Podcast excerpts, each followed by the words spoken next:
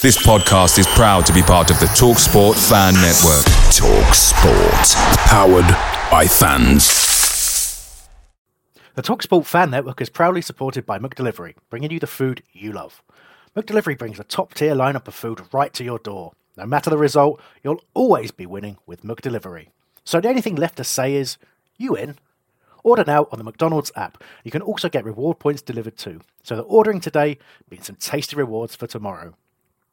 Only via app at participating restaurants.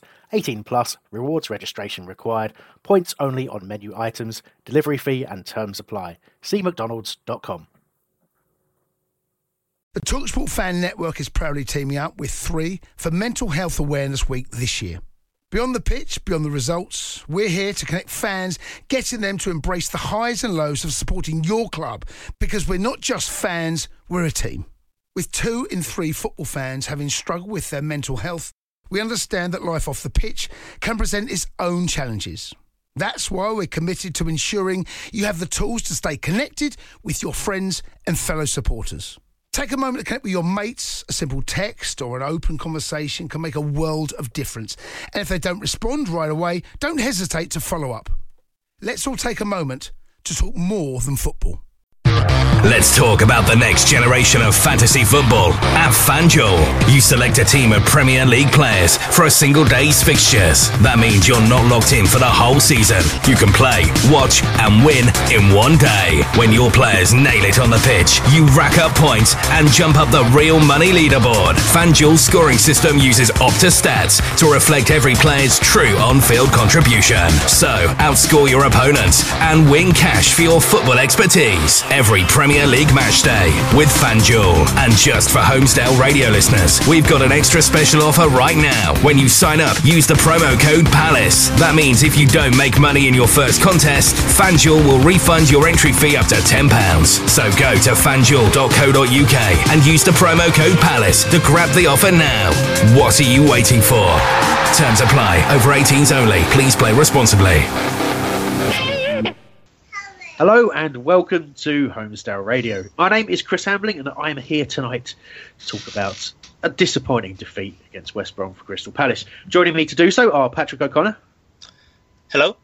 Hello, Patrick. Uh, Nick Gillard. Good evening, everyone. And Joe Holyoke. Hiya. Hiya. Uh, yeah, so plenty of talking points this week. A very, very disappointing start, obviously, uh, to the season. A lot of people thinking that's it's got to be three points on the board, but unfortunately, that wasn't the case. Uh, we'll be talking about it right after this break. Holmesdale Radio, sponsored by FanDuel.co.uk. The next generation of fantasy football. All right, so I mean, what a way to to sort of remind yourself of what you've missed with Palace being off over the summer. Uh, so I put on my status yesterday. Uh, I've really missed Palace ruining my weekend, and they certainly have ruined my weekend. but you know, there you go. That's that's you know, you're when you're a Palace fan, that's kind of the option you take, isn't it? I guess. So I mean, generally, guys, it was obviously it wasn't so much just just a, a, a typical Pulis sort of smash and grab, although in many ways it was. It was also a very sort of flat disappointing performance in the sense that Palace created so little. Uh, but I think the first, probably the first talking point, if you like, was, uh, and I don't think too many people were surprised to see Bolasie on the bench, but it was obviously the selection of uh, of Chung Yong Lee, and, and, I think he did really well, didn't he, Patrick? He really did. Um, we've just watching him play in the past. Um, he, you know, when he comes on, one of our biggest issues is his lack of defensive uh, ability. But the point of role you put him in yesterday, he really is a, a very decent player. He was very creative yesterday. Um, everything we did well came through him for the most part. I thought was man of the match, and um, I really like the way he played. And I and I know there's been rumblings about him leaving, but I don't don't think that will happen now, based on the fact that one, you can't really replace a player like that, and two, I think we might have found somewhere where he's actually going to be much more valuable and, and and really do well yesterday. I thought. What did you think, Joe? Is he is he the solution for us in there? You know, is or, or really should we be looking at uh, uh, you know maybe bringing another number ten in? Um, do you know what? At, at the moment, I think there's there's there's something missing.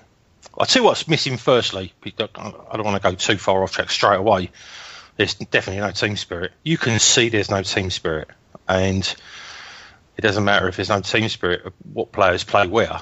Um, I just think that we that we have players playing out of position. Oh, it's it's so frustrating. Well, I, I, I, honestly, I know it's a starting place, but a starting point. But I'm I'm really I'm really glad that he played yesterday and in the position that he played because I think that in that position it probably looks like he is the best player. See, uh, go go to the, the, sort of the team spirit point that you make. I, I'm not completely convinced that that's true. I mean, you know, they get a lot of training footage at the club these days, and it shows very much the same. Uh, but I do think when Pardew talks about this sort of transitional period, if you like, that the club's in, you know, maybe sort of setting setting us up for a fall. I don't know, but you know, can, can I just pull you straight away on that? I, I, I, know you don't like interrupting, but a transitional no. period is this is, is this now our fourth season in the Premier League? Yeah, well, yeah, no. All of but, a sudden, after four years, we have a transitional period. Yeah, what he so, means is he's going to try and bin half a team and replace it with nobody. No, well, no, not nobody at all. But you, you know, the the point of, of, interrupting me halfway there, man, I didn't get to actually finish the point about the transitional period, which is exactly what you just said. You know, in that we've got a bit of a changing of the guard, and we've seen it in the past. Coppell had to do it when he came in and took over. You know, we had to see the back of the likes of, of Jim Cannon. You can kind of equate Jim Cannon to Mile Jedinak. You know, Mile's clearly off. You know, you don't throw your shirt into the crowd at the end of a game if you're not leaving. You know, after the first match, so yep. he's clearly going. You know, and but you know, you yourself, Joe, you said that at the end of last season that Jed Jedinak's off. You know, so we, we shouldn't be surprised by the fact that there's a change. What we perhaps should be surprised and disappointed about is that the change is coming when, when the season's kicking off. We're still halfway through it, and you know, I'm going to sort of get into a bit of a dig at the club now, which is rare for me. You know, and I will probably have to, knowing the people I've got on the show today and how you're feeling, Patrick, I'm probably going to have to be the the one positive voice through it. But I'm going to start off by with a negative that I feel we're half we're halfway through our transfer business. We're half, we seem halfway through a pre-season. We feel like we seem like we've done everything up to a point, but we're nowhere near ready for the start of the kickoff. And Pardew himself is the turnstiles ready as well. Well, yeah, exactly. It took me forty minutes of queuing to get in yesterday. And, you know, it, what is what you know what's that about? You know, halfway through sending season mm. tickets out. The whole message of the club at the moment, frustratingly, is that you know the kickoff should have, of the season should be in about six weeks' time.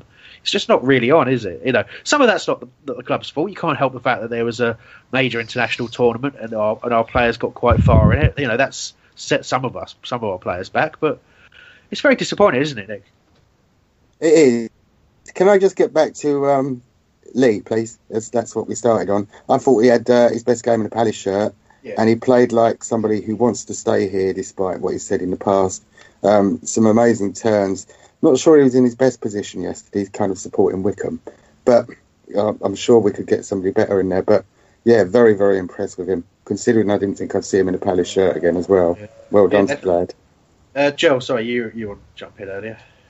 Yeah, uh, just well, just going on to that, what you just said there, Lee, uh, uh, uh Nick about about Lee. He played on the the I'm sure he played most of the game right wing against Bromley. But the, the half that I saw, anyway, I got their second half. But, but um, yeah, I, I, just want to go to what you said, uh, Chris. I, I, the, the, club seems to be um, instead of this organised, well organised machine with the odd problem with tickets and turnstiles, because that has just been every every you go into uh, Twitter and that's just every year.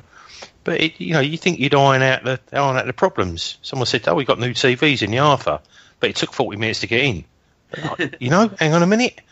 Yeah. I'm, I'm just, uh, you know, it, the, the, club seems to be in a bit of chaos, and um, in, in more chaos than, than, than usual.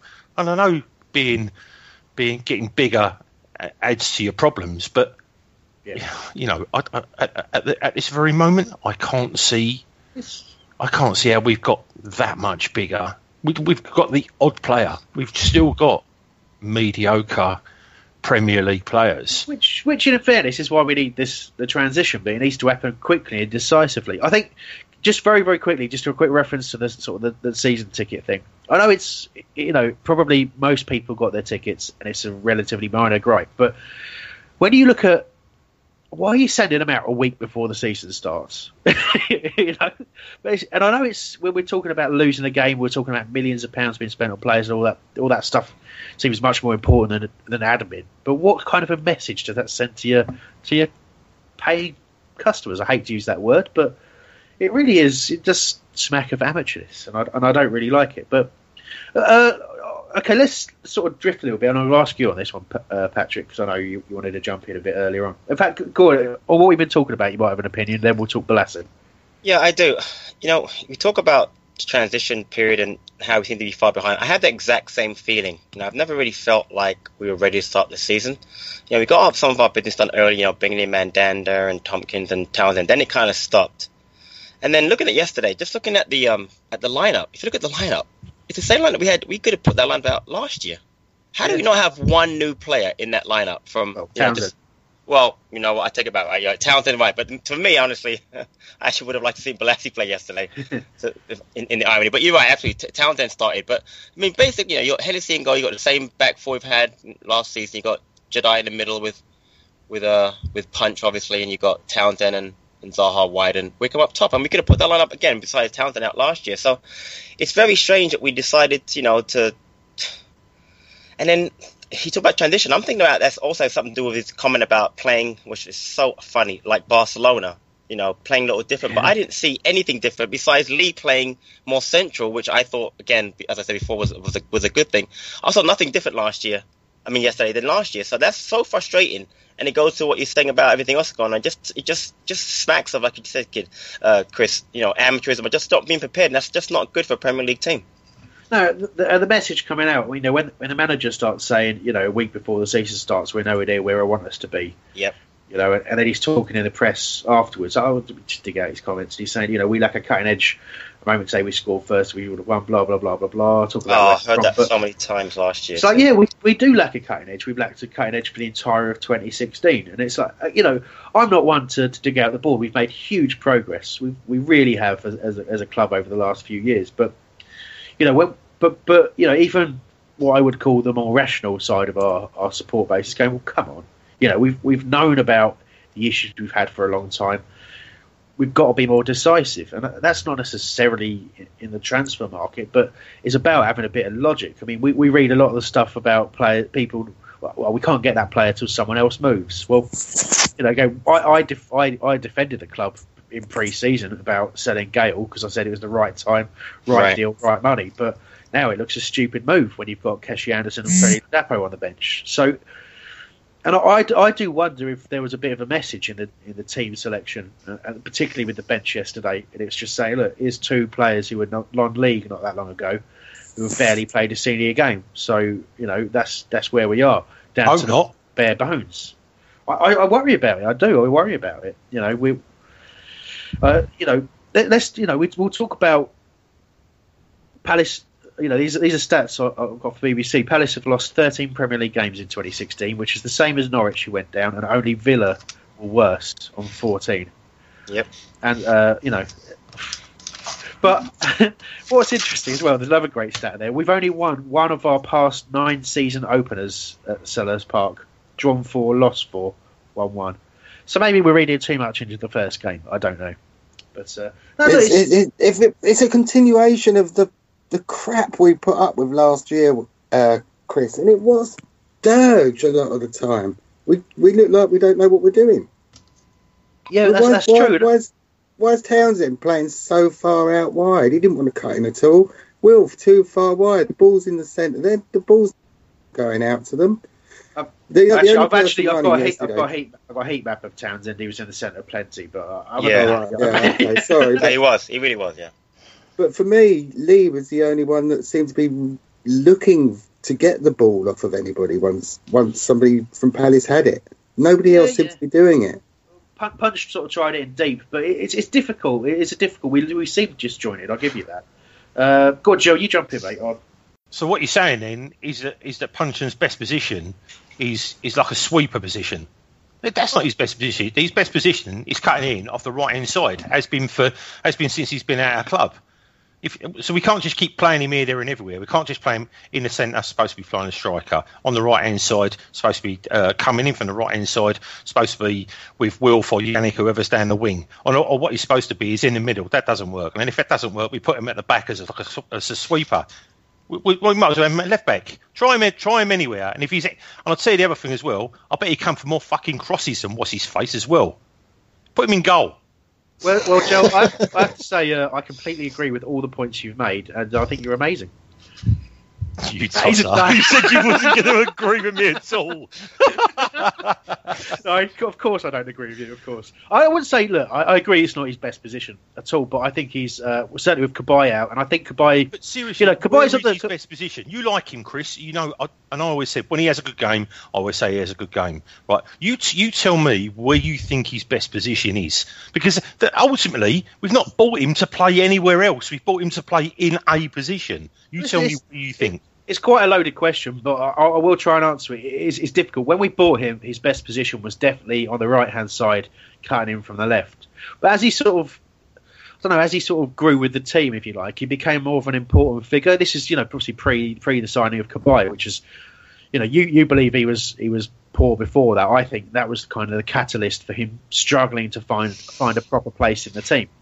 Uh, so I, I, I think that currently, Puncheon, there is a bit of a, a debate over where he fits in the team. I, I, I agree with that. But I think yesterday, in spells, he was the only player in our midfield, and, and particularly this is a re- really heightened when Jedinak's in the squad. He's the only player who's able to take the ball down from this sort of head tennis or, you know, trying to pick up little passes here, there, and everywhere. I, I think it was he's the only player who gets his foot on the ball and tries to play a bit of football. And the trouble is, when he doesn't have people around doing that, he, he struggles massively. And you know, and, and the team struggles. I think he, he's capable of being, being the heartbeat in there. Patrick, you, you want to jump? Totally agree, and I think yesterday is not a good day to, to get on Puncheon because I thought Jedi yesterday played a really good game. He he made tackles. I don't think he misplaced more than one or two passes, which is very unusual. We all talk about how, how bad he is, but what I found with Puncheon is that he was he's trying to figure out how to link up with Townsend. You can just kind of tell they they have like a relationship where you think that they're kind of similar players, you know, both left forward, etc. But um, he wasn't able to link up with him yesterday. I think that's what he was really trying to do, get Townsend into the game more. And I thought Zaha struggled yesterday big time, and I think you know, uh, he also struggled to get the ball from from uh, Punch. But I think again, yesterday was not a good, you know, a, a good day to get on Punch. I thought he played he played well. The thing is, though, we're playing the same way that we played last year. Um, what we try and do, obviously, is get the ball out to the, the wingers, and I, and I thought again, Zaha was poor first half, better in the second half. But put Cross in the ball, Chris, and there's nobody in the box. And you know, we want to talk about you know getting a striker. Wickham was starved yesterday for service. He was absolutely starved. I mean, there was no chance if you had Benteke yesterday, he was going to score a goal yesterday. So people want to talk about getting a striker, and of course that is a priority. But we've got to find a way to, to play differently because we're playing the same way. We bring the ball down in the middle, we pass it out wide. We're trying to you know they take on players, ward overlaps, wide overlaps, get bosses in the ball, and we do. Like a team like West Brom, there are six defenders and there's two of our forwards. It's it, or players. It's just not going to work when we play. So, but again, I thought Puncheon did okay yesterday in the role he was he was asked to play, and he was not our biggest problem. Uh, sorry, there's a couple. There's a couple of you want to jump in there. I know, uh, Nick, you were first. I think. Yeah, yeah, I, I kind of agree with what you say about Punch and bringing the ball down. But there was there was one moment, I think it was in the first half, where Punch was running with the ball, and he made it so obvious he was actually running towards Townsend, as if you know that's the only ball I'm going to be able to play, rather than kind of running straight towards the goal. It was a bit Johnny Williams-ish. He, he just didn't seem to know what to do with it. I think he played there because uh, MacArthur's out. I think he was a bit Yeah. stumped. I, I do hope that Right. um, that MacArthur's back. Before, well, I know he uh, made some appearances at the end of last season, but I do hope he's ready to go before Jedi goes. Which again was a bit weird playing Jedi if he's not going to be part of the setup anymore. Well, players are injured, Nick. You know that, right? You know MacArthur's hurt. That's why he, that's that's why he's not playing. And yeah, Johnny, yeah, Johnny I, I is did, hurt too. did so, wonder that. Yeah, Johnny Williams is always hurt. yeah, that's a problem. So, Joe, you, you wanted to make a point on what Patrick was saying. Yeah, Patrick, he- he was saying about um, about Wickham being starved of service, and then and then Right. obviously, we, but but but thi- thi- this is the thing. I know, uh, you know, I put a point out. What, what about you know we couldn't have done any worse about Kai Kai, and apparently he's injured. But what what we need is a player um, that just just a, a box player. You know, literally someone who's just i- like not around the box, but just in the box.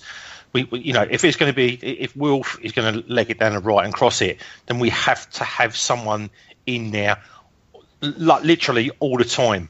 Um, I, I look at Defoe yesterday. It, he doesn't do he doesn't do loads, does he? He plays in that last that You never, you rarely, rarely see J- J- Jermaine Defoe near the halfway line. He always plays in that last third, and when the ball comes in, he's always there. You know that mistake when, when Stones made that mistake, he came out yesterday. It, it, who, who was there to, to to pick up that mistake? Defoe. He just he is the, the he epitomises what we need as a forward. There's, there's no getting away from it. He's a natural goal scorer. He might not be as fast, but he's a natural goal scorer. And I can't think if we've got 30 million quid to you know to to to, to spend on a player, and it's not just one. We need two forwards. Since we're getting rid of forwards at a rate, um, you know, I'm I'm really frustrated into into why this you know this amount of money that we've got that we can't be looking past even. And I'm not being sarcastic here, that we're not looking past this country. You know, we have to go either down to Margate, down the south coast, or we're looking at a player that couldn't get in the Liverpool side that we haven't struggled against for you know the the odd game they beat us, but we haven't struggled against them for years. Yeah. So I can't see why we can't take it to to any of the, the Spanish, well, Italian, German leagues. Everyone else seems to be able to get. Look at Stoke getting players like Shaqiri, and I, I, I just it amazes me. And and and Negredo has gone to, to Borough. I know you've got. Yeah, on, he's awful. But, uh, you, uh, he, he, struggled. No, I know, I know where you're coming from. There's a couple. There's, there's a lot in your in what, where you started and where you finished because there's a the first point where you started when you're talking about what we need is, is someone you know in the box. I completely agree uh, with that. That's that's that's bang on. We, we do need someone who's just sniffing out goals. The thing is, yesterday we used Wickham as a battering ram, and we, we keep trying to do that, as Patrick was saying, we, and, and it didn't help him. You know, it really didn't help him. And even when we stuck players up, up alongside him, right. they weren't they weren't running beyond him for any flick-ons. They weren't giving him any options. He was just he was just an object that was being battered by the West Brom defence. And believe me, he gave as good as he got. If you actually analyse his performance, a lot of people slagged him off uh, yesterday, and I, and I, couldn't really get it because he was. Olsson was absolutely all over the shop because of what Wickham was doing. And he was complaining to the ref from minute two about, you know, and they were rolling around every time there was contact. They were just absolutely trying their best to rile Wickham up. And he was just battering them on his own over and over and over again. But there was such a discord between us playing a long ball here, you know, fairly regularly, and us trying to play down the wings. There was sort of nothing going through the middle, and you know you could see it. Chungy kept having to drift to the wing positions to try and pick up the ball, and were, we were just congested either on one wing or the other wing, or in, in the very centre of the pitch. But there was nothing in and around the penalty area. Yep. It was uh, it was so so annoying. And but on the scouting thing, Joe, I will say that you know the, you know, we're targeting players like you know, like Babacar. We've been scouting for, for, for God knows how long. He's been playing in Italy. It's you know, we have cast the net wider than wider than Margate. We just haven't signed anyone wider than Margate. exactly. Slimani is another one. So I, I, yeah. Yeah, yes, yeah, yeah, yeah. But we'll, we'll, we'll, see what happens with that. But no, there's there's a lot in there that you, I completely. You, you, said a lot, and there was so much I wanted to talk respond to, Joe, but I've forgotten half of it. But, but no, it was it was it's good stuff. Nick, you wanted to jump in, I'm sure. Yeah, it's an interesting point you raised about. Um, it was like watching school school kids football at some point. So all the players were like in a ten meter square kind of area, weren't they? It was really really tight, and um, the long balls again. Hennessy did well finding Wickham with the long balls, but we weren't moving up as a team because Jedi and Puncheon was so deep. All Wickham had was Lee because um, Townsend and Zaha were out wide. Yeah, no, it's, it's, it's true, and you know, a, a part of that is is what West Brom did. You know, they congested the space that we wanted to operate in. They did it really well, and that's but that's West Brom. That's, they'll do it to more teams than Palace this year. You know, they'll they'll beat you know teams that have spent more money on players who've got better quality than Palace. Uh, I'm sure they will throughout the course of the season because of, of who their manager is. But it but you know, there's that other thing, isn't there, of saying we know exactly how West Brom are going to play. It's knowing that makes it all the more frustrating. We can't seem to do anything yeah. about it. Just, uh, they'll, they'll, do that against other teams, though, Chris. Yeah, yeah, but it, yeah, I know, I know. But well, you know, tactically we were we were outclassed, and I think you probably want to come in on that point, Joe. Yeah, well, what they did, what is he narrowed the game. He he, he, he just squeezed it into left a third of the pitch um, you know, that, that wasn't played on. That's what they we we just suckered in to their game. That's that, I, I just I'm just amazed that that um, you know it frustrates me that we've got really quick wingers and we didn't use them enough. It really didn't use them enough, and we should should be you know it should be on us, the onus on us to take the game to them. I know that the you know the ball in play and and the, and the possession stats suggest that, but I, I just you know if, if Wilf wants to be the main man, and we know he can be the main man, then every single opportunity you need to do, you need to give him that ball. Yeah, Um, he was he was really you could well. see how frustrated he was. yeah, he was really well defended against. And I, I say that through gritted teeth because it was frustrating to watch just how much he was held. Every time he received the ball, the guy had his shirt on his back, just just gripped, and uh, so Wil- Wilf couldn't turn away. I mean, tactically, you know, it is difficult to play against West Brom. That's a fact. They've got, uh, only two teams have more clean sheets in them in the time that Pulis has been there. Yep. You know, that's we know we know what he does, but how much more could Pardew have done tactically, Patrick? And and there, and there's the rub, Chris. Listen, we got Pulis, and you know how much I hate the man. So that's definitely part of my frustration is losing to that team once again. But tactically, you know, I watched the the whole Leicester game before, and Leicester, you know, lost. But you know, they played the same way they tried to play last year. You know, they they're gonna play the counter attacking style, which we used to play a lot, and I used to really enjoy it. Not because I hated the fact we didn't have the ball. I just liked the fact we had the flying wingers and getting counter attack goals. And I think that the manager has to address that. He talks about we talked about you know we knew how they were going to play, but he didn't he didn't adjust at all to how they played. We had at an, uh, about 63% of possession in the game, and at half time we had made 236 passes, which is a lot for us. So we were knocking the ball around. I don't know what it was at the end of the game. I know possession was exactly the same, and we were like 14 shots, only four on target. But we were we were playing well. But to have that much possession, it's not Palace, unless you decide to play a different way. And he hasn't changed the way we play, and that's that's got to be on the manager. You know, you, you can't have flying wingers and not get enough cost in the ball. Where where you know Joe's talking about getting a, a, a, a striker who can you know a, a, a Defoe or quote unquote a Gale who we had last year. When Gale was there, we didn't we didn't he didn't get he didn't flourish on a ton of cost into the box. The only player that flourished on that was Murray two years two three years ago. Yeah, I so we agree. played this well, we played a certain way, but he has to he has to change where we play. And we've got you know and I know this is not our this is not our best team. Obviously when you have Cabaye in there and you have MacArthur in there and you've got much better passing, you've got Wickham obviously and you've got maybe uh, Tomkins back there who can pass better than you know Damo. Even though yesterday I know he didn't put that many diag- diagonal, but there was a lot more balls on the ground. It was better, but you know we played differently. But we've got to change the way we play now. Is that the transition he's talking about? I don't know, but you can't expect to play the same way against that kind of a team and then lose one 0 and then say, uh, you know, well. We're you know we're in a transition year. We've got to we've got he's got this manager has to address the tactics better. He just has to. He's got to go from a plan A to a plan B. He has no plan B. Yeah, well, when you when you look at what we did yesterday, um, as you say, we're we're trying to pass it around a bit more, and th- I Yep. think what's it's not so much the passing that's missing, although one, maybe one or two players do struggle with that at times. For Right. me, it's the it's the movement that's missing. Yes. Yeah. You know, Oh, so Uh, true. s- like We've we never talked had that. about. No, you, you're right, Joe. Absolutely right. And I- it's just been a source of frustration for me for years. We could, and that's where we talk about the counter attacking being effective. It's effective because players with pace running into space don't really need to be clever with their movements. Exactly. They, they don't. But we need to be intelligent. And like you say, Cabaye in there, he has an, he's an he's an intelligent player. But even he uh, struggled last season when the players around him weren't making the right moves. Now him and MacArthur together on form, fit, fully fit, are a real handful in midfield because they both move. They both move a lot. MacArthur is box to box and he's a much smarter player than people give it credit give him credit for. So we do massively miss him. But it's not just about him. It's about you know what, what you look at yesterday. If we're gonna we're gonna have loads of possession, you know, but but be sort of how you know how would how would an Arsenal or how would a, a Man United approach that game? Actually, that's two very different teams. Arsenal would, would you know little passes and moves and try and pick their way through and would do it because of the accuracy of their passing and the cleverness of their movement. A team like Man United are a bit actually a bit more sort of direct than that. But Yeah. what they do is is they don't allow. This is where, where it gets difficult because you you don't. Man United would impose their game on on West Brom, so they'll go, okay, you're going to play like this, but it doesn't really matter because we're playing like this, so you have to adjust to us. Yeah. We're not strong enough to do that. We don't have an identity yet to, to be able to do that against a team like West Brom. So for I would like to have seen us yesterday go, okay, fine, you're going to congest that space. Well, we're just going to sit back.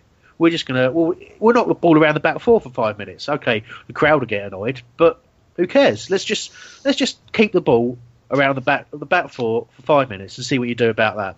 That that them- was put sorry, out of their Chris. shape. that was our undoing in a couple of games last season because we did do that a bit, and then when we and then counter attacked, and then when we um when we played a couple of teams who weren't coming at us, we didn't Yeah. know what to do. Well, that's the, but the point is, I'm talking about it's West Brom. I'm not saying do that all the time because that's a stupid. No, of course not. time. But against West Brom, there, there is little other option but to try and make them come out of their comfort zone. Because you know what you've got. You've got an organised defence and midfield that is built around not conceding and then hoping that the, that the players up front will sniff out a chance. And they sniffed out four or five really good chances yesterday. And, and that that's what they do. And other teams, you know, other teams, the way they play against them, you, you take uh, take Arsenal or, or Man United as an example, which, you know, they're two very, very different teams. So, I mean, Arsenal will, will use passing and movement, lots of short passing to sort of pick their way through and generally, ultimately, will be successful, though I'm sure there's plenty of times a Pulis team has, has stopped Arsenal playing. Take Man United; they're a much more sort of direct team who, who, who like to impose their game. You know, it doesn't really matter how West Brom play. You know, it, because as far as they're concerned, West Brom will have to react to how, how they operate. And and Palace, but Palace are nowhere near there. They're not. They, they we don't have a game that we can go and impose on people. You know, we, we can either counter attack or we seemingly can just sort of pass the ball around, not really knowing what to do at the moment. And, and I suppose that's the transition Pardew's talking about. But you can't really do it in the middle of a season in, in the way that we're trying to do it. So it's incredibly frustrating. I, I just would like to have seen us, you know, maybe just just take take this five minutes of, of the game and just you know knock the ball around at the back. I, you know, as I said, it's it's I don't know. It's difficult. It's it's difficult to say exactly, you know, what we could have done, but we should have done something very different. So you know, we should be clever with our tactics, something creative, not just use Wickham as this battering ram over and over again, and just hope to pick up on scraps because West Brom are, are set up to defend against that. Joe. Um, right, loads of points. Right, so the creative side, which we don't have, so we know we know we need a creative player. But anyway, but you, your point about about options is that we, we don't have we don't have we don't have options when we've got a ball where we we always have to, to to hit it hit it 20 you know 15 20 yards whereas i if you say uh, arsenal let's say arsenal won't, will always have a player between 5 and 8 yards um, of, of the you know a teammate so that the pass is easy. If they get shut down then you can quickly pass left or right and you will have someone there all the time um, the interesting point about you know the, the, the two teams you said Arsenal and Man United is that Man United Old Trafford is a massive pitch and Man United, as far as as long as I've been watching them, have always always played wide. They've always used the whole of the pitch, and and, and that'd be perfect for us if we if, if we could get a mixture of those two. But what you need to do, you need to have a team that's reasonably comfortable, you know, that's comfortable in passing short to play like Arsenal, or have the accuracy to to uh, to to play longer balls like Man United do, and, and we we literally we seem to not have that. You know, like that ball that, that Hennessy smashed at uh, Jedi. It was it was less than six or seven feet from him, but he hit so hard, and Jedinak couldn't adjust to take the ball. It then it then put us on the back foot. You know, it was lucky that Phillips didn't smack up that shot at the end into the into the bottom corner. But there's there's loads of stuff to do. It, it- we seem we seem to be we seem to have have, have, have regressed, unfortunately. Well, obviously we've got we've got players out. And you know, we we've talked about you know the fact that Cabaye was only fit enough for the bench. We've but again, that you could argue there's a bit of preparation.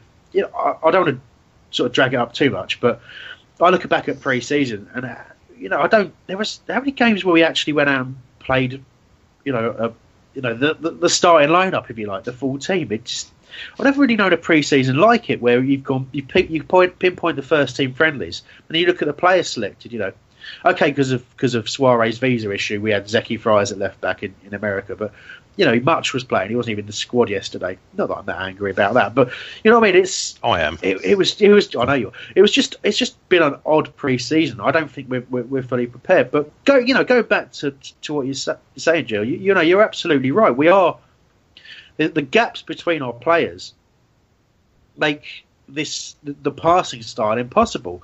You know how many of our players are actually comfortable receiving the ball under pressure? You know so so few of them. You know Punch is one of them. Lee actually yesterday his best work was the fact that he can receive the ball under pressure, but you know, we, we, we just it just breaks down too often. We have to go long, or we have to hit a risky pass that gets intercepted. Now, you know, you watch football. Not not every pass is successful. You just can't. You know, people sort of go, "Oh, well, professional footballers should be able to find each other." Blah blah. Yeah, okay, but you know, every every move bar. Away days are great, but there's nothing quite like playing at home. The same goes for McDonald's. Maximise your home ground advantage with McDelivery. You in? Order now on the McDonald's app. At participating restaurants, 18 plus, serving times, delivery fee, and terms apply. See McDonald's.com. The Talksport Fan Network is proudly teaming up with Free for Mental Health Awareness Week this year. We understand that the journey as a supporter isn't always smooth sailing, but rest assured you're not alone. There's a vast network of fellow fans who share your passion and may be experiencing similar challenges. Honesty is key in any relationship. If your friend asks you how you are feeling, tell them honestly. If you're going through a difficult time, let them know. Opening up about how you are feeling can really make a difference. After all, they are your mates for a reason. Let's all take a moment to talk more than football. About, on average, probably about four or five don't, don't result in, in a, a clear cut chance. That's just the nature of the game. But at the same time, our moves break down very, very quickly, uh, even when we've got lots of possession. Nick. Yeah, I mean, long balls against one of the tallest defences in the league ain't gonna ain't gonna help anyway. Um, I was just going to ask, talking about pre-season friendlies, is the pressure getting to our players in the league situations? Because you know we, we beat Valencia three one last week, and yes, I know it's I know it's a pre-season game, but what, what's the difference? Are they just a bit more relaxed? Or? Well, look at look at the way Valencia played against us for a start. They they they came at us, you know, and we played counter attack in that friendly. So, you know, we, we treated that friendly as did Valencia like a proper game, you know, and it was an impressive win, and it got people excited for the for the start of the season. But the difference in, in how Valencia approached playing Little Old Palace because they, they that seemed to be how they viewed us. You know, oh, we'll just you know we'll just use flair and pass away through them which they did a few times, but I don't think they they realised the quality we had on on the counter. Mm. Tony Pulis in particular and West Brom know the quality we have on the counter, so they stuck someone like glue to Wilf Zaha. You know that negates an entire threat, and then they congested all the midfield, didn't allow us any time and space to pass, and then just that was it. They just pick us off, easy, too easy, in fact, and that's what really really gets to people in that it was too easy. You could have and I'm sure plenty of people did. You could have stood there at the start of the game and gone, "Oh God, we'll have loads of the ball. You know they're going to nick a one 0 How many people probably said that before the game? I bet you a huge percentage. I'm putting my hand up actually. yeah, exactly. Me too. It's, if you're you in know, your car, put your hand up. Keep one, one on the wheel, but put your hand up now if you knew what was going to happen. uh, let's talk a little bit about the defending. You know, because I was having a conversation at the game about us keeping everyone back for set pieces, and I kind of, I actually thought against West Brom we kind of have to because they are such a such a threat with with Pulis in there. But you know, we kind of prided ourselves on being really good attacking set pieces and very good at defending it. But was there perhaps a bit of organisation missing this week, Patrick? Yeah, it did look poor. I thought that um, Damo in particular didn't do well on some of the crosses that came in on the corners and free kicks and all of it. He wasn't at fault for the goal per se. It was more Wickham, but like you just said, you bring back a, a striker to play, you know, to come back and he doesn't, you know, get the header on. So disappointing. So that's been an issue for me. You know how it is with football, Chris. You know, you, you, you can win a lot of games with, with set pieces, and our set pieces offensively have not been very good and uh, defending, we've we've given up we've you know, we've given up quite a few goals from set pieces, and it's, it's frustrating. I don't know again who's that for? Is that the manager? Is that Keith Millen? Is, I mean, who is it? Because that has to be addressed. Because again, if you're not going to create a lot of chances, which we don't, we've got to be better on our corners and our free kicks. Yesterday they're both poor, so we've got to address it at some point. Otherwise, we're going to go on a a, a run that will get any better. Well, that, that's the thing, right? Because obviously last season it was it was said a million times that you know we've we've got you know the best the best strike rate through set pieces in, yep. in the league, all that kind yep. of crap. And then we we went a long, long time without conceding from a set piece as well. But when we started struggling for form and trying to trying to sort of wrestle our way out of it, it did seem to slip towards the end of the season. We started conceding, uh, and and more importantly, the sort of the attacking set pieces weren't quite as as dangerous. And yeah, we okay, we, we've changed a, you know, we've changed one of the one of the players in the wide areas Townsend, who, who often takes takes a set piece, but you know, so maybe that'll improve, or maybe there's a bit of getting used to. But but you know, Millen Millen does do the set pieces. That's that's sort of widely sort of talked about. But maybe maybe we just haven't got the variety. You know, maybe it's people are just now used to how you how you defend against us. But you know, when we're talking about our defending as set pieces, that back four and the keeper have been together a long time now. You know, there's there's not really a reason for it. There's not really a reason for a lack of organisation in there. You know, for Rondon to get the header and, and, and be relatively unchallenged, it it was it wasn't good. It really wasn't good. So there's there's a lot of work to do there. But, but Chris, oh. you know, I spoke last year, and I'm not I'm, I'm not going to bang on about this again, but I, have always thought that with Hennessy in, in goal, he's just not very aggressive. Aggressive, but he's not very aggressive in the box, so he's just not. And I always thought that I always think that you know Dann and Delaney are hesitant as to what to do, and I was going to prove him right yesterday again. I mean, he he's not saying I'm not saying supposed to save that, but he could have come for the cross. He just stood on the he got stuck on the line. He's you know his feet didn't move, and, and it was a great header. But I like you know, I like goalies that are more aggressive and, and, and uh, come out and try and punch that ball. If he punch, tries to punch it and he gets beat, okay, but he's coming out for the ball. But to stand in your line and have your two defenders standing there, rooted to the, you know, rooted, and then a guy coming, I mean, it's a great header. But like I said, I always find that on our crosses, he's just not very uh, strong. No, you're right. We did talk about that that uh, last season when we talked about the fact that Dann and Delaney sometimes went for the same ball, sometimes yes. both left it. Because there, there is indecision in the middle there. Uh, Nick. Yeah, uh, he did a brilliant punch in the second half, though, didn't he, to clear the ball? Um, which I was surprised at because I'd never seen Hennessy punch the ball. With the taking of the free kicks, I think we've actually got too many free kick takers now. We've got Puncheon. All right, we've got Jedi at the moment. He won't be there for too long if if the rumours are to be believed. Townsend can hit him. Cabaye can hit him. And then let's not, have, uh, let's not talk about Wickham's free kick. And then we have Wickham taking it. Why is Wickham taking it? Uh, well, we've got so many other good good uh, strikes. He must ball. have he must have hit one in training that was not like the one he hit yesterday. Let's just put it that way. Uh, but there you go. Look, it, you know, it is what it is. Uh, it, it's difficult because obviously yeah, the the and we had a lot of contact on this as well because the danger is, is, is do you view if you view this as a new season, a clean slate, not shate, clean slate, and one game. You know what's happened is we've lost against West Brom in typical style with an understrength team right? And it's just, it's one game. We didn't play particularly well in isolation. Let's not hit the panic button. Blah blah blah blah blah. And part of me does think that. Part of me does think that. But then when you look at how we've performed for the entirety of 2016, barring a few cup games and you know and a reasonable performance against Norwich, that that there there is real cause for concern. Uh, there, there really is. But you know we've got I don't know. There's, there's, a lot to talk about before we end the show, so I think we'll move on from there. I'm sure it's a subject we'll come back to. Uh, Joe, uh, I think you want to. You've got a couple of questions from listeners that, uh, that, we want to go through. Then we'll talk a bit about transfers and then a bit about Pardew before we uh, end the show. Okay, um, so there's so there's quite a few here. I asked this morning on uh, on Twitter. Um, just gave people 15 minutes basically, um, and, and uh, someone else has bought a car along into. Anyway, um, so apart, apart, from the obvious, this is Billy Kemp, uh, Kempy Nine. He said, uh, uh, "Where else do you think we need to strengthen?" Um, I mean, it's just probably everywhere. Anyway, uh, Tim Green turned around and just sent me a, a snapshot, and he said uh, part of the snapshot was uh, having players in and around the team who are likely to leave must have a detrimental effect on the squad, irrespective of whether we think they should be sold or not um, which is quite a valid point. Um, Bob White then turns around and says uh, some key, key, questions need to be answered in the next nine games. Jedi Salako, Gayle, all question, uh, all casualties of clo- of closed season review, um, yeah. which is which is a, a, you know a very a very valid point, I think.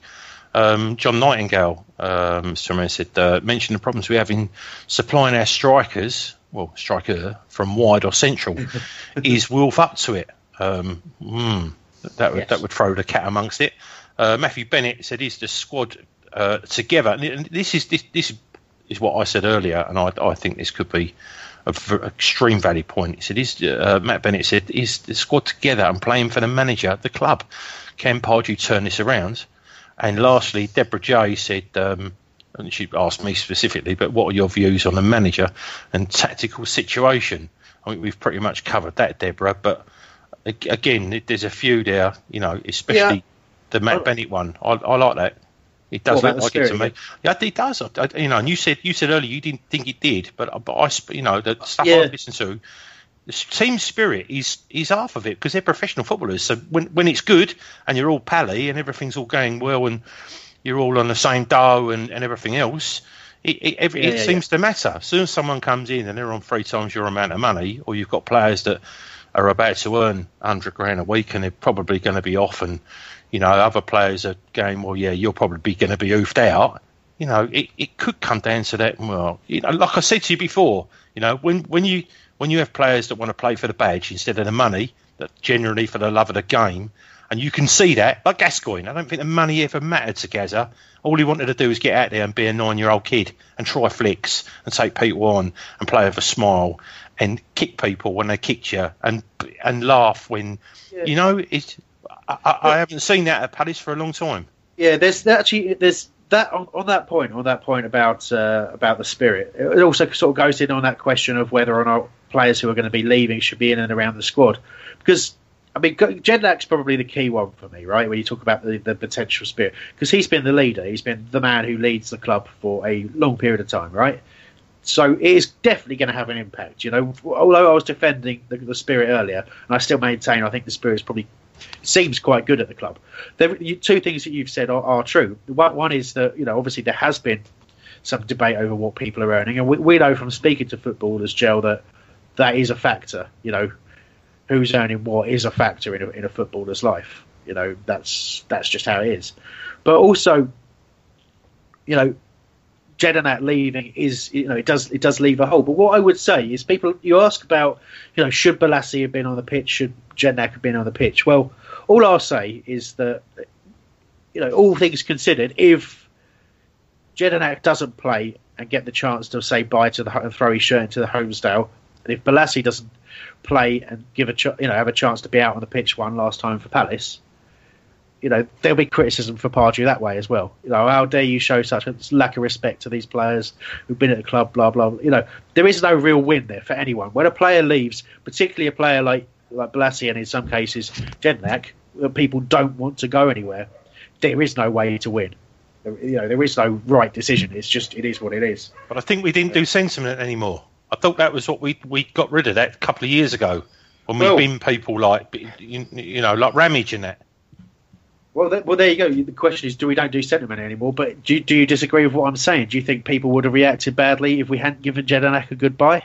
In all honesty, I know it sounds harsh. I don't really care, and, and we need to do what we. But it, but it's got to be No, true, know- though, isn't it? what you mean. I do. Because Yeah. because if we if we do that, otherwise it's like you know what we said earlier. and We still haven't covered that thing about you know about having such a sort of like a poor, a strong but poor bench. You know, when we put two kids on there, if he's doing that to prove a point, that that's that is that's insane to do that to prove a point. Well, look, well, let's get on that because uh, you know we were going to talk about will a striker really solve our problems, but I do think we have actually covered most of that.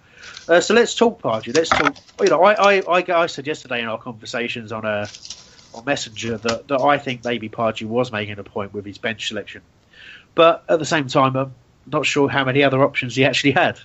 Uh, but you know, big question. You know, are his are his days numbered? What do you think, Patrick? Are his days numbered? I would say that if you can't win, if you lose 13 matches in 2016, your days are numbered. I don't care what your name is. So I would say yes. And and again, it's it's more due to the fact that um, his record in the league has been awful since about Christmas, uh, which is when I was there, by the way. So thanks for that, Alan. and uh, also, just tactically, you know, as a as a supporter and supporters out there, when we watch the matches, we're looking at it and we're seeing we're seeing a, a, a manager who doesn't seem to be tactically well, uh, good at what he does. Astute, there you go. Because there's there's a there's not a great plan A, and then there's definitely no plan B or C.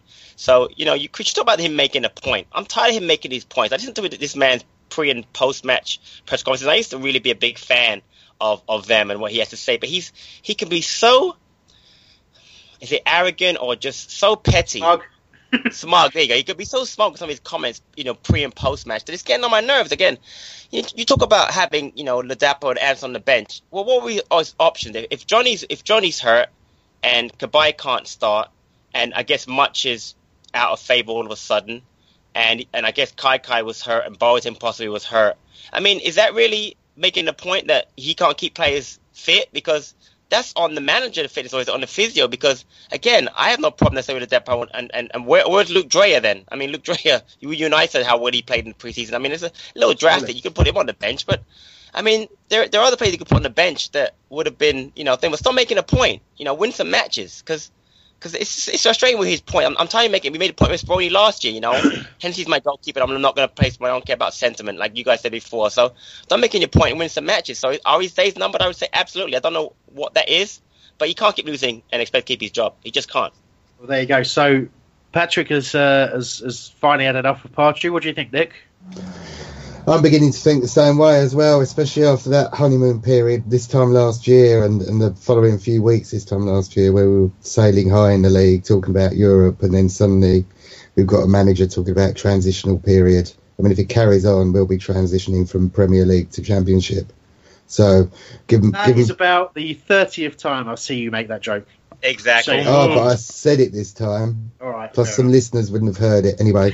Um, they have now. Uh, it's, it's it's got to give at some point, hasn't it? But when in the middle of a transfer window, do we get somebody in now who's got two weeks to try and get the players in that they want to, or do you wait six games and the transfer window's over and a new manager has to come in and work with the players that Pardew has or hasn't got in? It's it's a tricky call. Yeah. Uh, Joe, I'll bring you in on this. So, uh, how do you feel about Pardew as manager right now? Said ages ago, I thought that he only had 10 games at the beginning of the season. You know, I, I, I, I don't really take into account arguments that people turn around and say, you know, new season, new chances. You know, like like you've already turned around and said, 2016 has been absolutely rotten. Um, and and yesterday, there, you know, there, there was so much wrong. You can see there was so much wrong. The, the worst thing is, I just want to make this one point. Everyone knows what you're going to get with West Brom, the same as Stoke. So what you do is you, you try not to get into a kicking match, but sometimes you have to, you know, they dish it out, you give it back. We're at home. Can't come down here and kick our players off the. It just seemed there's there's there's, there's so much missing. I, I, I, I, it has to be. You know when you, you know when Newcastle turned around and went, yeah, give it up a season, and you'll know what we meant. Yeah, I'm sure that I'm sure they I'm coming round to their, their way of thinking now. It's it's sad, but it's gone on too long now, and you know, with so many of our players that that don't look like they're playing for the for the team or on a manager now. Especially yesterday, it was it was apparent to me. Um, Well- sad, really. Yeah, well, obviously, the you know you you three have had your say on Pardew, and you, you, you all feel you know pretty, pretty negative about it. So I, I guess really what I've got to do is is and, i and thanks for this by the way. I've got to kind of present the, the, the other side of it. So here, here's an attempt at some sort of perspective, right? So first of all, you know, back in the last season, if I, I really, I can only really be in a position to sort of defend Pardew if, if I just put last season to bed and I say it, what happened happened. You know, it proved we had, we didn't have the depth of squad that we needed to sustain the the, the form that Pardew and the team, you know, those two things together got us into a very good position in the league. We were playing some good football. We looked dangerous, and it didn't matter which team we were playing against. You know, we we, we had started to build a proper identity, and it fell apart when we got some injuries and suspensions, and we never got it back. We never we were never able to arrest the slide. So. Okay, I can criticise Pardew for not being able to arrest the slide with the players he had at his disposal and when people came back. But okay, we'd lost rhythm, we'd lost confidence, etc., etc., etc. But we got to an FA Cup final, so I could put all that to bed, right? And then I could look at the start of this season and say we started this season in a position where Pardew doesn't sign and sell players, right? He gives the go ahead for for targets, of course, and he'll say, yes, okay, you can sell someone. But let's give him the benefit of the doubt and say, you know, Dwight Gayle was sold because he was under the impression we would quickly get someone back in, right? So he's in a position where we've signed a goalkeeper, which we desperately needed, which was the right move, who hasn't played yet. Uh, a defender, which we, we definitely needed in, to, to cover both right back and centre back to put some people under pressure. Uh, and he's a quality defender, James Tomkins, and he got injured. Okay, you know, bit, not, not great. Andros Townsend side, very good player. I think we can all agree that was a good signing. He played, he looked pretty decent, very good pre-season. So, but Pardew's not been given what he really needs, what we all know he really needs, which is which is a two strikers, you know, and one at a particularly high level. So, in a way, we're, we're saying, oh my, you know, we're talking about one game and we're talking about Alan Pardew's team performing badly, but did he have the team that he wants? Has the board gone out and got the players that he wants? Answer no, they haven't. So is it fair to entirely blame him? No. It's I think right now, if you want to blame anyone, it's you can't you can't pinpoint one individual. I think you have to say the club as a whole has not prepared well enough for the start of this season, and we've gone into a game. You know, considering we, we started a season going into a game without a manager with two days' notice and, and played pretty well against Arsenal, we've gone into a game with plenty of chance to prepare, and we've come out unprepared. And I blame I blame top to bottom for that. You know, so is Pard- Ars Pardew's days numbered? He's got to turn it around quickly because the, the fan base is turning on him, right? And, and that took a while. And he's, he's perhaps had longer than a lot of people uh, would would have had. But uh, am I writing him off? Am I saying anything that you know that, that he can't turn this around? No, I, I, I'm still behind Pardew personally. Patrick, That was nice, Chris. Um, but I have to disagree with you. Um, I, I yet to put more onus on the on the manager you put on the on the board because again, the board got four. Listen, we all we all we all were shocked when we got Mandanda, Tomkins, and Townsend so early in the window. The fact that two of the three haven't played, I would say, is no one's fault with Tomkins. I think he could have played Mandanda yesterday and had no problem. People would have been okay. Got two two of our three signs of starting. That would have that would have at least men- mentally would have helped. Secondly, you know, you talk about um, getting that strike or, or two. I agree with you, but again, based on what I saw yesterday, it would not have mattered one bit unless, as Jill said, we signed uh, Defoe, who we all know is one of the best strikers. The guy, I think in the, the record, he scored Premier League 16 straight years. He scored the Premier League, which is absolutely ridiculous. But no one, no one, no one said we should go out and buy Defoe. I mean, Defoe-like player. But to my point, yeah, we need a striker. But yesterday was not was not the thing. We've had a lot of injuries, Chris. A lot of injuries to some players, and I, that's not the board's fault. It's not the board. That's the manager. And it may be not directly his fault, but something he's doing or not doing is causing his injuries. They're not all bad luck. I mean, Thompson got hurt. I saw him got hurt in Philadelphia. But to me, you you got to put more onus on the manager than put on the, on the owners at this point. Despite the fact that yes, there were some things that were done, uh, uh, you know, with the ticketing and stuff that you can blame on them. But on the field, that's not that's on the manager. Okay, For me. hopefully we can avoid. Joe wanted to speak, but hopefully we can avoid the. I said Defoe, blah blah blah blah. You all ridiculed me. Conversation. let's move on from that. Jill. No, no, no, no, no. Oh, here he goes. I said this. two years ago. But he, you know, at the time he wanted grand. Went to Toronto. I was, I was an idiot. Well, there you go. Anyway, um, I, I- look, I agree with with both uh, what Patrick said and what you said, Chris. But the, the thing is, that, um, look, I, I don't know why uh, Mandanda what didn't play yesterday. I mean, um, is he injured? You know, if he's not, then then he should have played. But but the thing is, if all of a sudden, because it was so such a a, a, a flat performance yesterday, so what's he going to? Is he going to make four changes for the next game? Uh, it, it- you know, it just it's like you know playing a, change a third of the team. I, I can't. Maybe he has to do that. Maybe Yeah, maybe, maybe he does. Yeah. I think the I think the answer is is one or two kids, and and I tell you what, there'd be a lot of people the way that the uh, the way that the fan base is at the moment is that if we lose playing some of our best kids, then it, it takes an option away of uh, it takes a it takes one of the, the moaning options away that we don't use our kids, but b Pardew can go well I tried that. But you can't just do it for like five minutes or, t- or eight minutes at the end of a game. We need to have. I think Boateng would be fantastic for us. I I think Kaikai would scare the living crap out of uh, out of these big six foot six, six foot seven centre backs. I don't think they'd have an answer to him. Um, I think it would change the style of play because we wouldn't have to hoof it all the time up to up to Wickham, who's just going to get smashed every game. And as we all know, he, he's almost made of glass. We can't just keep expecting him to take batterings off of these big centre backs Yeah. without It's- getting injured. You know, It's- I mean, there's, there's a lot in there, but I won't, I won't address it all. But obviously, you talk, you talk about you know Kaikai and Bote, and it's you know by all accounts neither of them were fit for yesterday. So it's almost like it's almost like everything's conspiring against Pardew for even if he wants to make those changes. one more thing, one more thing, and and you hit a nail on the head, right? And that's what done for for um, oh, I can't think of his name now. Blair.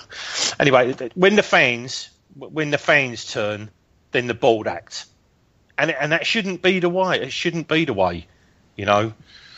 Here's Um, the way. That's when Holloway, point. It's a great when, Holloway. when- it was Holloway. That was what it was. You remember that? I, I can't remember who it was. It was Southampton. Southampton Right. at home when Yep. they when they when they caned us, and that was the end of him because the Yeah. fans. That the was fans um, that was Warnock. and Warnock too. No, Holloway both was of them. Fulham. No, no, it's Fulham. only done Holloway as well.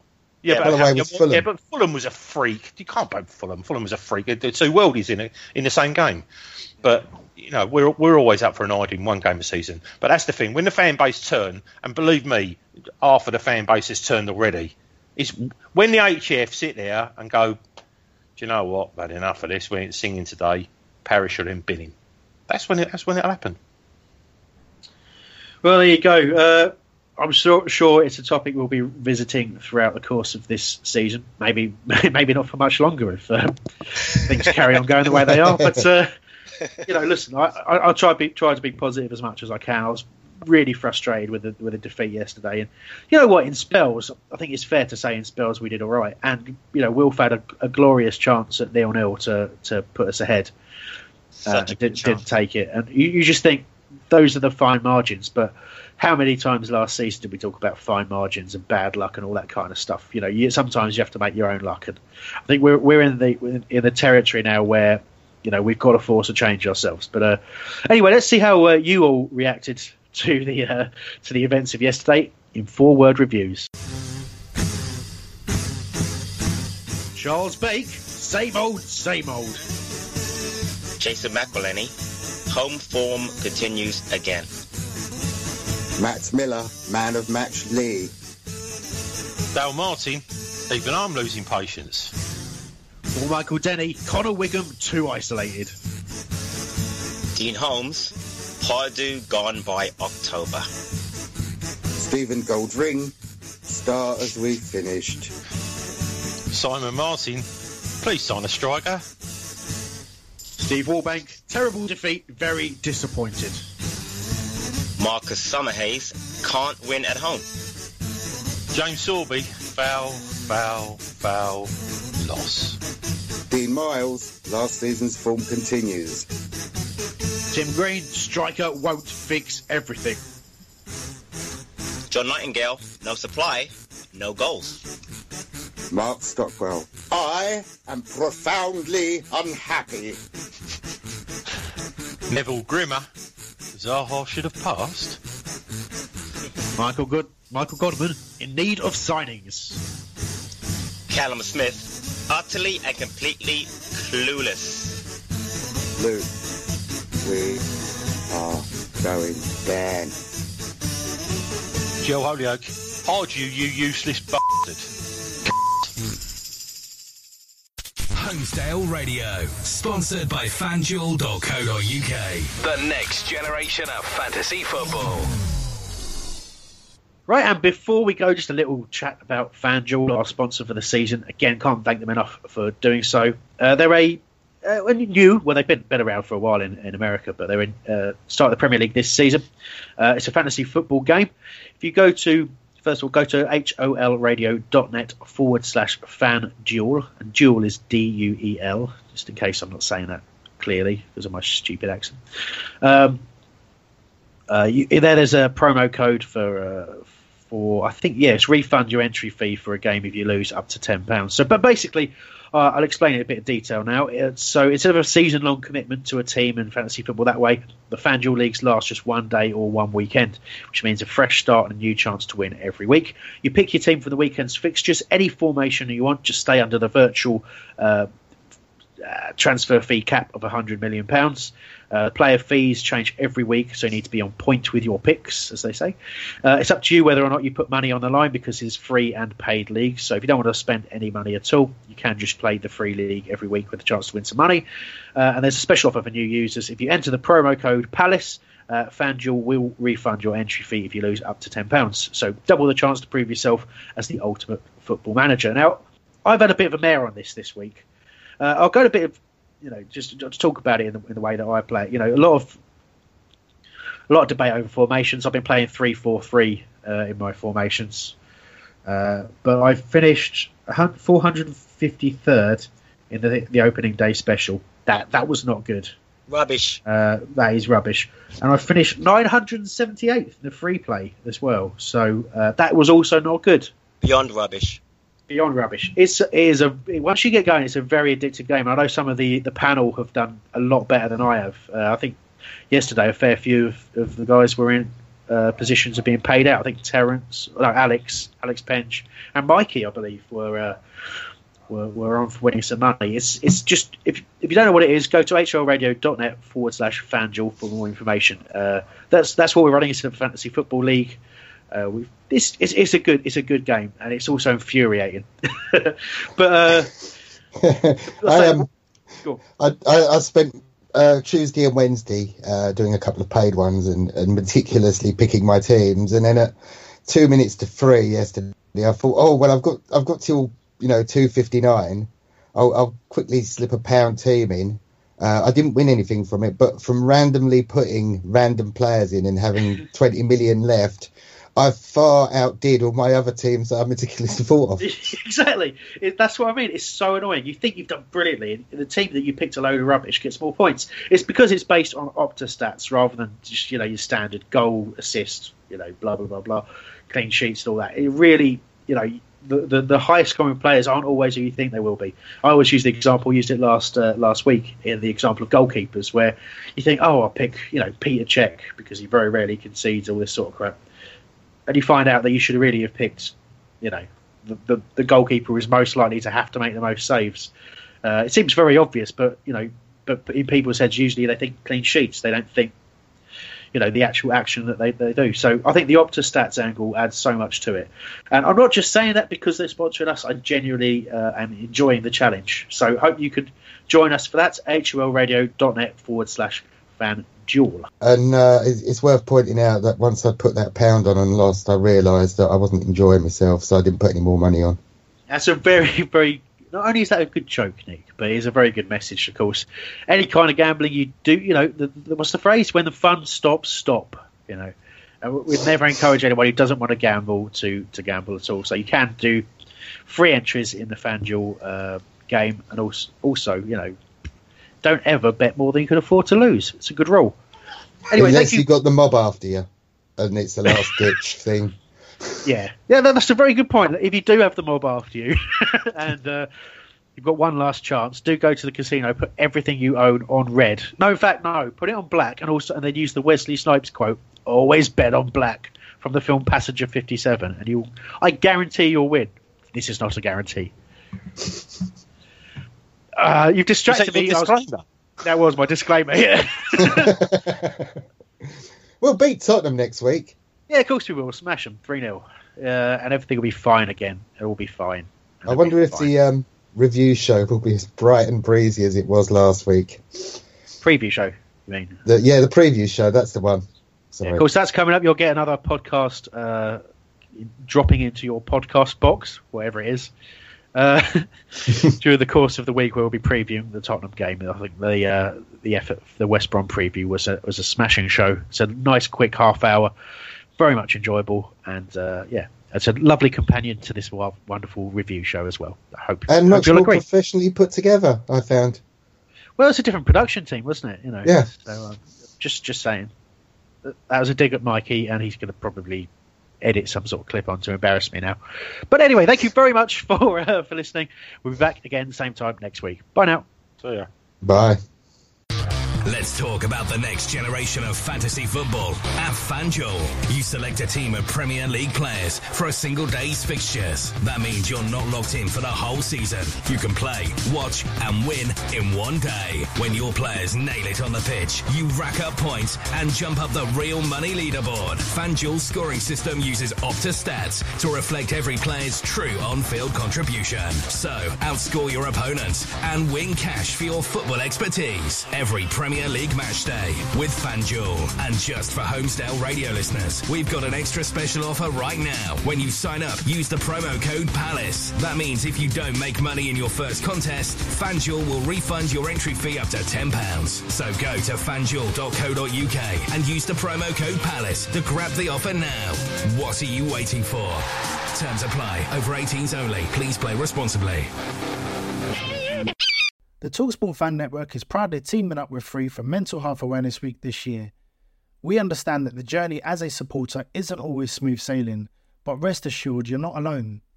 There's a vast network of fellow fans who share your passion and may be experiencing similar challenges. Honesty is key in any relationship. If your friend asks you how you are feeling, tell them honestly. If you're going through a difficult time, let them know. Open them up about how you are feeling can really make a difference. After all, they are your mates for a reason. Let's all take a moment to talk more than football. It's the 90th minute. All your mates around. You've got your McNugget share boxes ready to go. Your mate's already got booked for double dipping, and you steal the last nugget, snatching all three points. Perfect. Order McDelivery now on the McDonald's app. You in? At participating restaurants, 18 plus, serving times, delivery fee, and terms apply. See McDonald's.com. This podcast is proud to be part of the TalkSport Fan Network. TalkSport. Powered by fans.